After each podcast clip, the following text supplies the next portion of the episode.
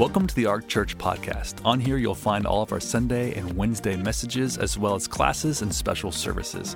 If you would like more information about the Ark Church, visit us at thearkchurch.com or download our app available to all app stores. Our heart for you is that you would live for God, grow stronger, and make a difference. Enjoy. So, I wanted to start uh, just recapping. Last week, we started a short series where we were talking about how to set ourselves up to win in 2023. It's a new year. So it's a time where people are naturally starting to think about how can I take things that maybe didn't go my way last year and turn them into something that can be more successful this year. And so one of the best ways to set yourself up for success is by changing the way that you think. Because our thinking has a big impact on how our life goes, the direction of our life, but not just thinking positively or things like that, but actually thinking the way that God wants us to think, thinking according to His Word. That's the key. That's what makes the difference, is changing your thinking to match what He says. And last week in the life of Joseph, we saw the importance of focus and how not living life in the rearview mirror where we're constantly looking at the past can allow us to move forward into the future. So it's all about where we're looking. Tonight, I wanted to talk about another change in our thinking that I think will help us, and that's a change in our identity. So, talking about names, they're, they're pretty important. In fact, it, I kind of remind, reminded me of this conversation that I heard about between a mother and, and her adult children. They were talking, and they started talking about where their names came from. So, the oldest daughter was named Rose, and she said, Mom, why did you name me Rose? And the mom said, It's because when you were a baby, a rose petal fell on your face. So I named you Rose. Well, then her son, Leaf, said, Wait a second, was that why I was named Leaf? She said, Yes, a leaf fell on your face, and that's why I named you Leaf. Her third son, though, was a little surprised. He sort of sat there dumbfounded. He kind of reached up and he felt his head. And all of a sudden, all the mysteries of life became very clear to him as he sat there feeling the indention. His mother looked at him and said, Do you have a question, refrigerator? so, at least you're not named refrigerator, okay? Actually, if you haven't, if you didn't know, I looked it up. So, because I didn't know, I said, "What are the?" I looked up what are the what were the the most popular baby names of 2022. They were Olivia and Liam. Those were the top two baby names of 2022. Do you want to know what name was not at the top? Dwayne. yeah. You see, I have had to live my entire life with literally one of the most uncool names possible. You know, I'm sorry if there are any other Dwaynes out there. I don't mean to offend you, but it is time to face reality. We do not have a cool name. I mean, seriously, look, we've, we've gotten a slight sliver of hope because of The Rock. I mean, even he didn't start going by Dwayne until his biceps were like Mack trucks. I mean, even he had to be super cool and huge before he told everybody his name. He just went by The Rock for a long time. You know, I mean, before The Rock, it was really bad. All I had, the only person I had to point to famous was Dwayne Wayne from that show, A Different World in the 80s. I mean, I'm not bitter, but seriously, the flip up glasses guy, that's not helping our cause. But thankfully, with The Rock's help, one day I might actually find my name engraved on one of those little keychain tags in the Galveston souvenir shop. Every time I'm just searching, it's never there. It's one of those things. Anybody else have a you don't have anybody else have a complicated relationship with your name? Don't answer. Don't answer but yeah. We have those, whether they're our middle, first, something like that. It's always funny the first day of school, right, where they did roll, and then everyone got called the name that they didn't want anyone to ever know they were actually called, and it was terrible. There's, a, there's that famous line from Shakespeare, from Romeo and Juliet. He said, What's in a name? And it, it goes on to say, That which we call a rose by any other name would, would smell as sweet.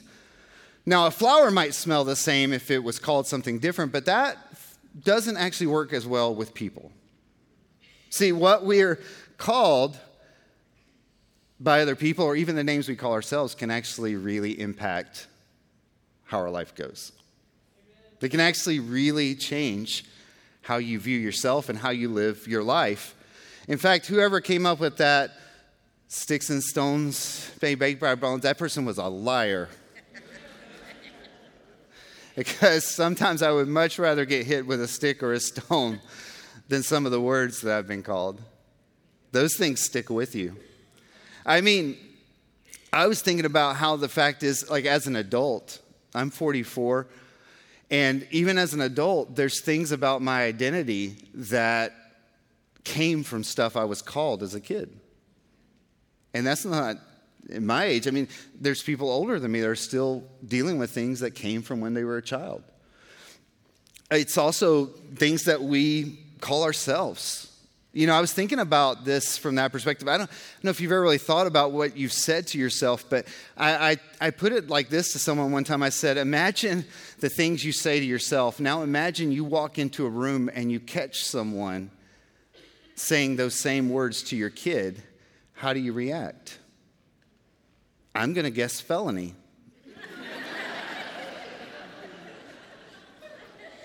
we don't want our kids called that, but we don't mind calling ourselves that. But I was wondering to myself, I'm like, if, if we don't accept that from God, from ourselves, why do we think God would want his kids to be called by these names and to have these kinds of identities formed? Things that are going to really break them down and destroy them.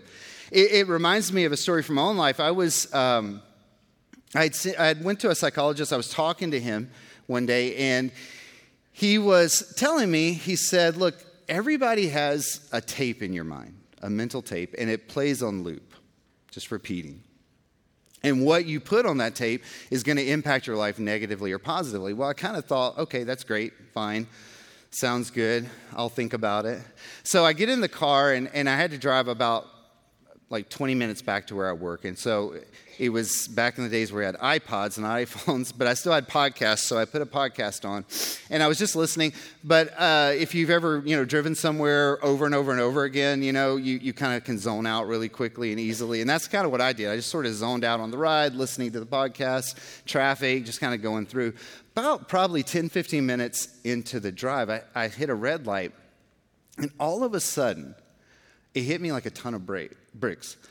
I realized in that moment, for the last 15 minutes of this trip, I had been saying to myself, You're never going to be as successful as the people on the podcast. You're never going to make a difference. You're going to be a failure. And I was repeating that over and over and over again to myself. And I realized what actually became even scarier in that moment was I realized that not only was I saying that in that 15 minute stretch, I realized that that was the mental tape that I'd been playing to myself for years. And because of that, I had believed the things that I was saying. Those things actually formed the identity. And the problem was is those thoughts weren't based on reality and more importantly, they were not based on what God says. So I was filling my mind with things that were not true but most importantly, were not God's words. And they were hurting me. Those are the kinds of thoughts that maybe you've dealt with. I mean, I can't read your mind. I've not gotten any insight from the Holy Spirit as to each individual person here what you thought. But I believe there's a chance that some of you have dealt with similar things, whether it's what people have called you or what you've called yourself. But somewhere down the line, you've created an identity for yourself that is not based on what God has spoken about you. And that identity is holding you back because that's what the enemy loves to do is we have an enemy who loves to lie to us. Because he wants to keep us locked up in these false narratives so that he can keep us stuck and prevent us from becoming the kinds of people that God wants us to be. That's his trick. But I was thinking to myself, what if 2023 doesn't have to be like that? Like, what if you decide tonight that tomorrow is going to be different? Like, what if you don't believe that lie anymore? What could this new year look like? But the question is how do you exchange a false identity for a true one? Well, I want to begin with going to the Bible and talking about a lady named Naomi. Now, you can read about her life in the book of Ruth, but basically, she lived in Bethlehem. She had a husband, she had two sons. And while they were living in Bethlehem, there was this famine. So they decided to move to this nearby country called Moab. Now, Moab was not it was not a part of they had no they didn't have israelites there they didn't have um, they didn't they didn't follow god so it was a very different culture but they moved there and while they were there naomi's two sons both married women from that area and while they were there tragedy struck first thing that happened was naomi's husband died which was devastating but she still had her sons to help take care of her but then her sons died both of them so now she's a widow left alone. And that was pretty devastating. I mean, she had spent a decade in that new country, and now she felt like it was just total loss. That's when she decided to head back to Bethlehem. And you'll probably remember hearing at some point this story of Ruth, and she's talking to Ruth and telling him to leave, but Ruth stays with her and decides she's going to make her new home in this new country with her. And so Naomi and Ruth head back to Bethlehem. But what's really interesting is what Naomi says when she gets back there. And if you look with me, it's in Ruth 1 19 through 21. And so it says, when the, so when the uh, two women went on until they came to Bethlehem, when they arrived in Bethlehem, the whole town was stirred because of them. And the women exclaimed, Can this be Naomi? Don't call me Naomi, she said. Call me Mara, because the Almighty has made my life very bitter. I went away full, but the Lord has brought me back empty. Why call me, Naomi? Why call me Naomi? The Lord has afflicted me. The Almighty has brought misfortune upon me. It's pretty, uh, it's pretty bold. Maybe you haven't said those exact things to yourself. Maybe you have. Maybe you've thought things similar. It's really a, you can feel for her. You remember, you, got to remember, these aren't characters in a novel, these are real people who lived real lives, and the same kinds of pains that you deal with on a daily basis, they dealt with. They're very human emotions. And I think it's really interesting to look at Naomi's name. She was actually, if you look at what her name meant, it actually meant pleasant, or it could even be translated delight of God. So what was interesting is she was named pleasant or delight, but she called herself bitterness. And that was because she became bitter over her loss. She blamed God. And so, in Naomi's mind, God had taken everything away from her, and she was left with nothing. So, I, and you do have to understand her situation as a widow. I mean, in today's society, it's difficult for a widow or widower or whatever, but, but, but back then it was totally different. I mean, whereas now a widow can still have a job, maintain a household, make decisions about where her life goes, but back in those days, she had much less options. You know, she couldn't do the same, she couldn't do the work, she couldn't run the household like we can now. So she was looking at a very bleak future. She was going to be dependent. I mean, she was going to have struggle. She was looking at a life of struggle of finding food, clothing, housing, everything. The basic necessities were going to be an everyday challenge for her, and she was facing that reality. But even though she was realistic about some of the challenges, was her assessment of her life correct? And so if you look back at Ruth at verse 21, what we just read, I just wanted to read this part again. She said, I went away full, but the Lord has brought me back empty. But was she really empty?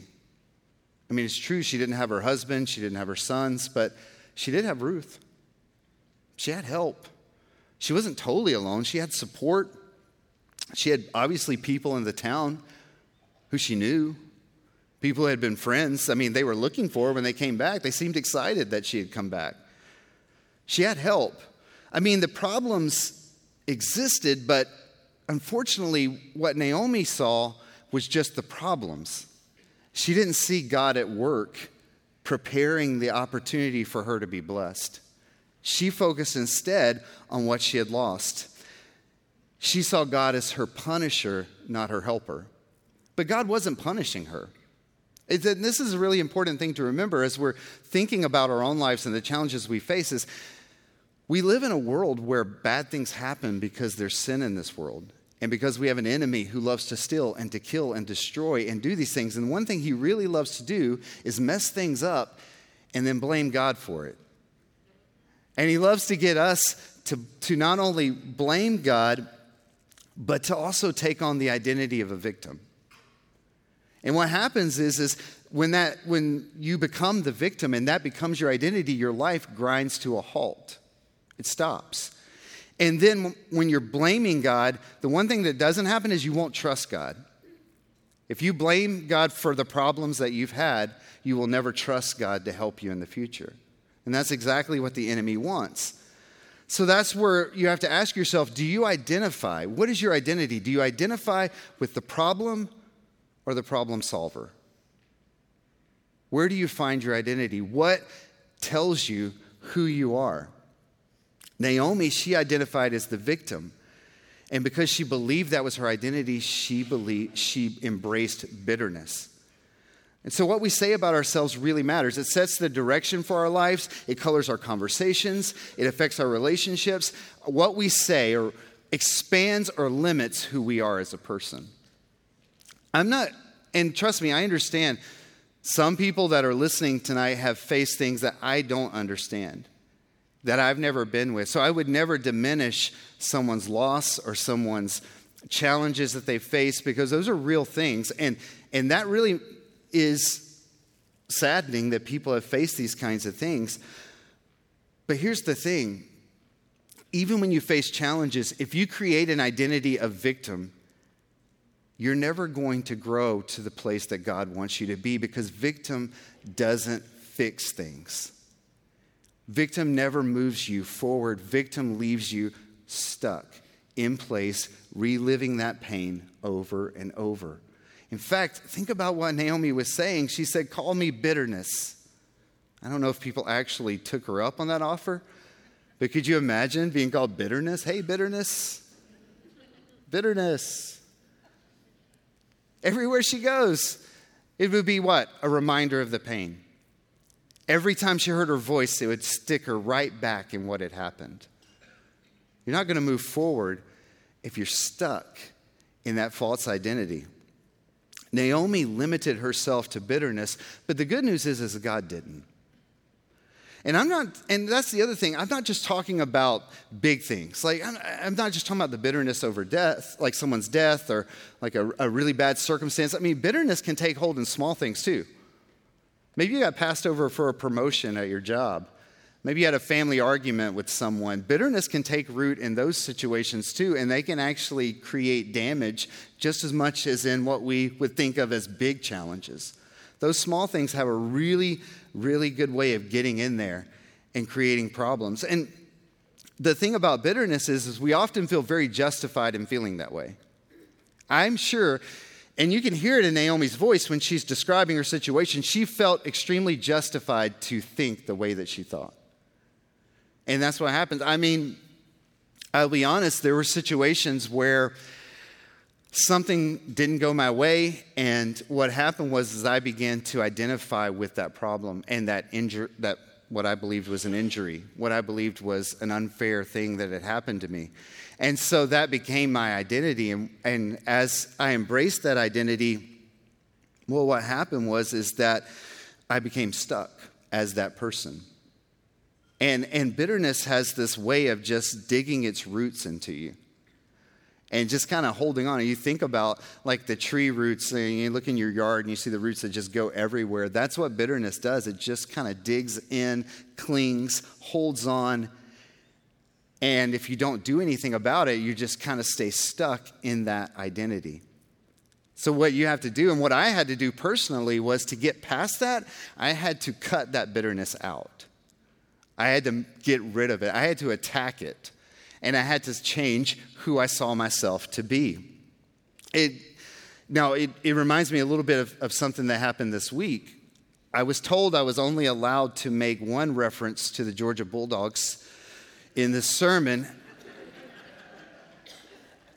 I don't know if I can. I'm just saying, I'm from Georgia and I'm in Texas. I don't know if there's any TCU fans, but if I were you, I wouldn't admit it right now. It was pretty rough. 65 to 7. Yikes. I wasn't upset about it. I didn't feel bad for anybody who was a TCU fan. I'm just saying. No, I, it was an interesting thing. But if you actually watched it, you know what was really interesting to me was you probably, because there wasn't much to talk about with the game, they talked about everything else around the game. And one of the things they talked about a lot was the quarterback for Georgia. Now, he's not your prototypical, you know, major college quarterback. In fact, he was a walk on, which meant he didn't get a scholarship. And he had to fight every step of the way to even just be part of the team. In fact, he actually left to go to junior college, came back, and walked on again. And you know what was interesting? They kept telling him, they said, You are a number three. And he's like, No, I'm a number one. And they're like, You're not. You're never going to be a number one. You're always going to be number three. You got to get that through your head. And I have to admit, what I admire about this guy is that he just kept fighting. And it didn't matter what they called him or what they said his limits were, he just kept pressing.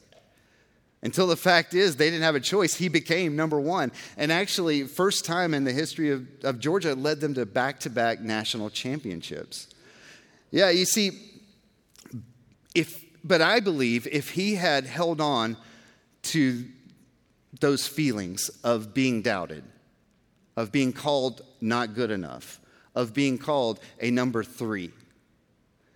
I don't think he would have ever stood on that championship stage because it, that bitterness and, and that identity as if bitterness would have robbed him of his opportunity.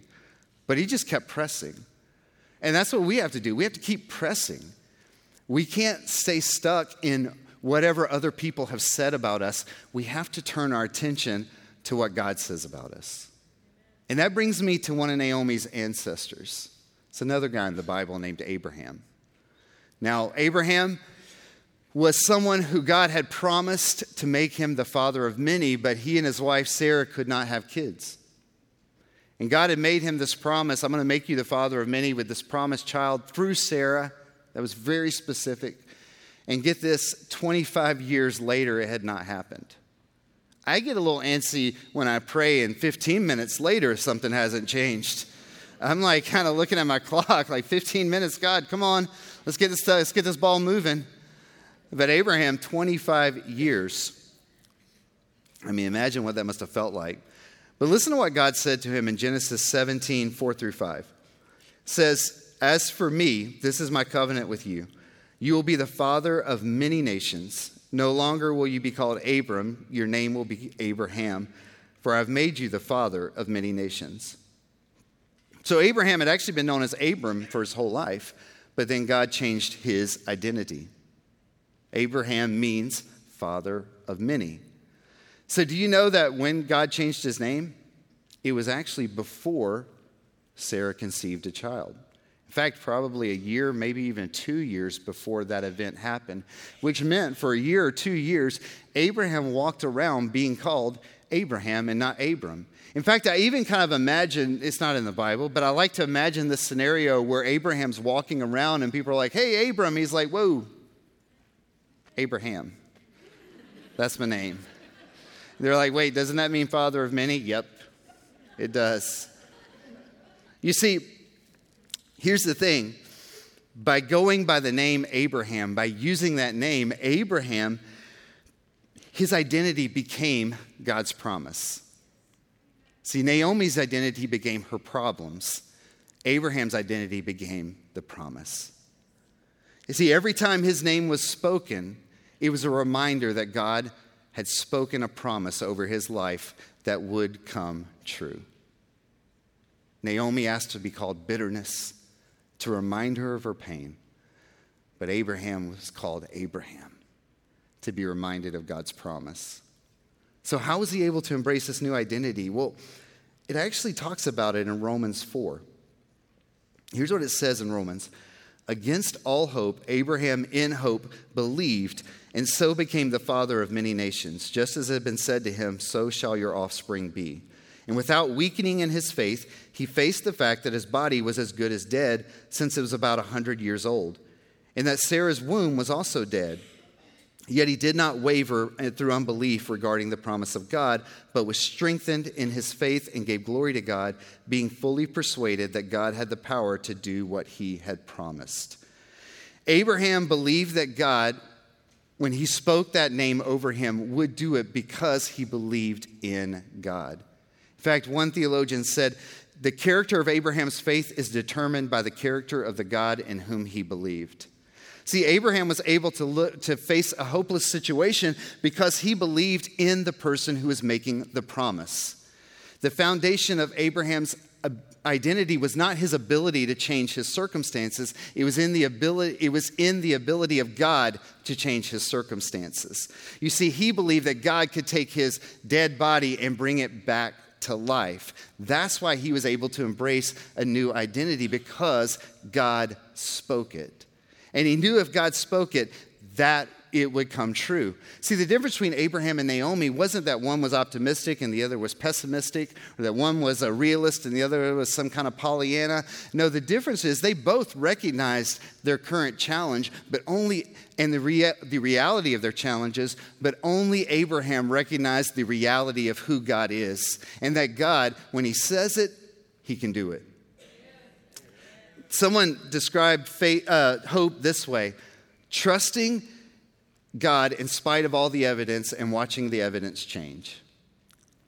There's nothing wrong with being honest. The Bible does not tell us to lie, the Bible does not tell us to ignore reality. But let me tell you if you're going to be honest about your challenges, be equally honest about the power of God to work in your life and the words that God speaks over you. So that's why we have to fill our minds with God's word. That's why we have to fill our minds with things like Romans 8:37 which says no in all these things we are more than conquerors through him who loved us. That's why we have to fill our minds with 2 Corinthians 4 8 through 9, which says, We are hard pressed on every side, but not crushed, perplexed, but not in despair, persecuted, but not abandoned, struck down, but not destroyed. In 1 Peter 2 9, that says, but you are a chosen people, a royal priesthood, a holy nation, God's special possession, that you may declare the praises of him who called you out of darkness into his wonderful light. You see, the foundation of our identity is our relationship with Jesus Christ. As his followers, we identify with him, which means we begin to act, think, and talk like Jesus does. That means we see our situations through the light of who Jesus is. There's not a single solitary moment where you should look at yourself as anything other than totally and completely connected with Jesus Christ. And that what that means for your life is that what others or even yourself has said about yourself does not have to define who you are. You are defined not by defeat, but by Jesus' victory. It reminds me of sto- a story of this, this uh, family in New York. They lived in Harlem in the 1950s in uh, subsidized housing there. It was the Lane family. And they had a son, and they named him Winner. And a few years later, they had another son, and they were like, What should we name him? Well, their daughter actually, this is a true story, said, Let's name him Loser. So they did. They named him Loser Lane. So imagine this kid, he's called loser by everyone, and he's growing up in the projects in New York City. I mean, that was a recipe for disaster. Circumstances, identity, but guess what? It didn't happen. You see, he made a different choice. He decided he wasn't going to be defined by the name that he'd been given. So instead of being a loser, he worked really hard and got a scholarship into a prestigious high school. And from there, he went on to college where he played football and earned his degree. And from there, he went on to the New York Police Department and had a long and very successful career moving up the ladder. You see, he decided that he was not going to live as he had been defined, but he was going to live the truth of who he really is. You see, that's what Naomi got to learn too. You see, God provided something for her provided a guy named Boaz who married Ruth, and together they had a son, a grandson for Naomi. And this is what the women, the very women Naomi had pleaded to call her bitterness, this is what they said in Ruth chapter 4. The women said to Naomi, Praise be to the Lord who this day has not left you without a guardian redeemer. Naomi identified as bitterness, but God had a different name for her. He called her redeemed. You see, her story reminds us even when we get it wrong, even when we make a mistake, even when things aren't quite right with our thinking, that God loves us so much that He can help us through that, that He can help us turn and shift into the correct way to think and shift into the place where He wants us to be. So I was thinking that maybe tonight is the night where you get to let go of that old identity. That whatever held you back this past year and the years before doesn't have to hold you back in 2023. The names by which you formed an identity don't have to any longer be the identity you choose to have. That instead of putting your faith in what other people have said, you put your faith and trust in what God's word says about you. And that you believe that the things that God has spoken will come true because the God who spoke them is faithful. And when he's faithful in everything, we know he's faithful in every word he's spoken to us and every word that we read in the Bible. Maybe tomorrow could be the first day of a brand new identity that maybe you've been called a failure or a loser or unloved or unworthy, but God calls you redeemed. And God calls you loved. And God calls you his child. And that you have value. Maybe tomorrow you wake up and you believe that what God's word says is more real than anything anyone else has ever said to you in your life or any circumstances you see around you because God is the reality. Are you going to be defined by what the world says, or are you, are you going to be defined by the God who spoke the world into existence? Who are you going to listen to? Because the words you speak over your life have the ability to create an identity that can leave you stuck. But I know, because I've seen it in my own life, that God doesn't want you stuck, He wants you moving forward. He wants you succeeding. He wants you winning. He wouldn't have called us more than conquerors if He didn't intend for us to be more than conquerors. He said it because it's reality, but it's a reality we've got to choose to embrace. What if, what if today was one thing, but tomorrow is something totally different? What if, in spite of what you see, you wake up tomorrow and you believe what God says? What could your new year look like? Let's pray.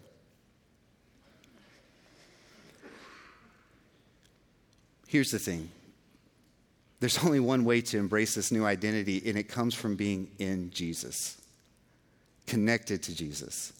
So, any life that you live apart from Jesus, robs you of the opportunity to have this brand new identity that allows you to break free from the past and from what others have said about you. So, this is the moment, the opportunity for you to be able to say, I want that new identity, and I want to be connected to Jesus. And it's as simply as saying yes to following him. Maybe tonight you're here and you've never said yes to Jesus, or maybe you're here and you know it's time to come back to find that truth in your life. It's really simple. We're just going to pray a prayer. We're not going to make you stand up, come to the front, single you out in any way other than just asking while everyone's eyes are closed, just to raise your hand and let us know that you want to say yes to Jesus tonight. Thank you. Thank you. I see that. Thanks. Well, we're going to pray a prayer together. It's, it's really simple. And in fact, I'm going to ask everyone to pray with us and just repeat after me. And it's just a simple prayer inviting Jesus to be the leader of your life and to follow him. So let's pray. Dear God, I know mankind needs a Savior. And I know I can't save myself. Jesus, I believe you're the Son of God. I believe you died on the cross for my sins and God raised you from the dead. Right now, I confess you as my Lord, as my Savior, as the one who forgives me and restores me. Thank you, Jesus.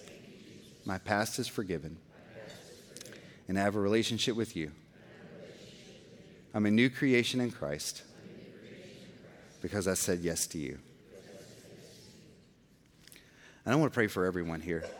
Lord, I just pray that every person here would find the truth of your word and apply it to their life, that they would own the identity that you've called them to be, that they would live by the words that you've spoken and leave behind the words that others have tried to define them with. And by doing so, they would move forward and find hope that can only come from you. And we pray these things in your name. Amen. Thank you for joining us. We hope this message has blessed you. Don't forget to check us out on all the social platforms. We're uploading encouraging content on a regular basis. For more information, go to thearkchurch.com. Have a great week.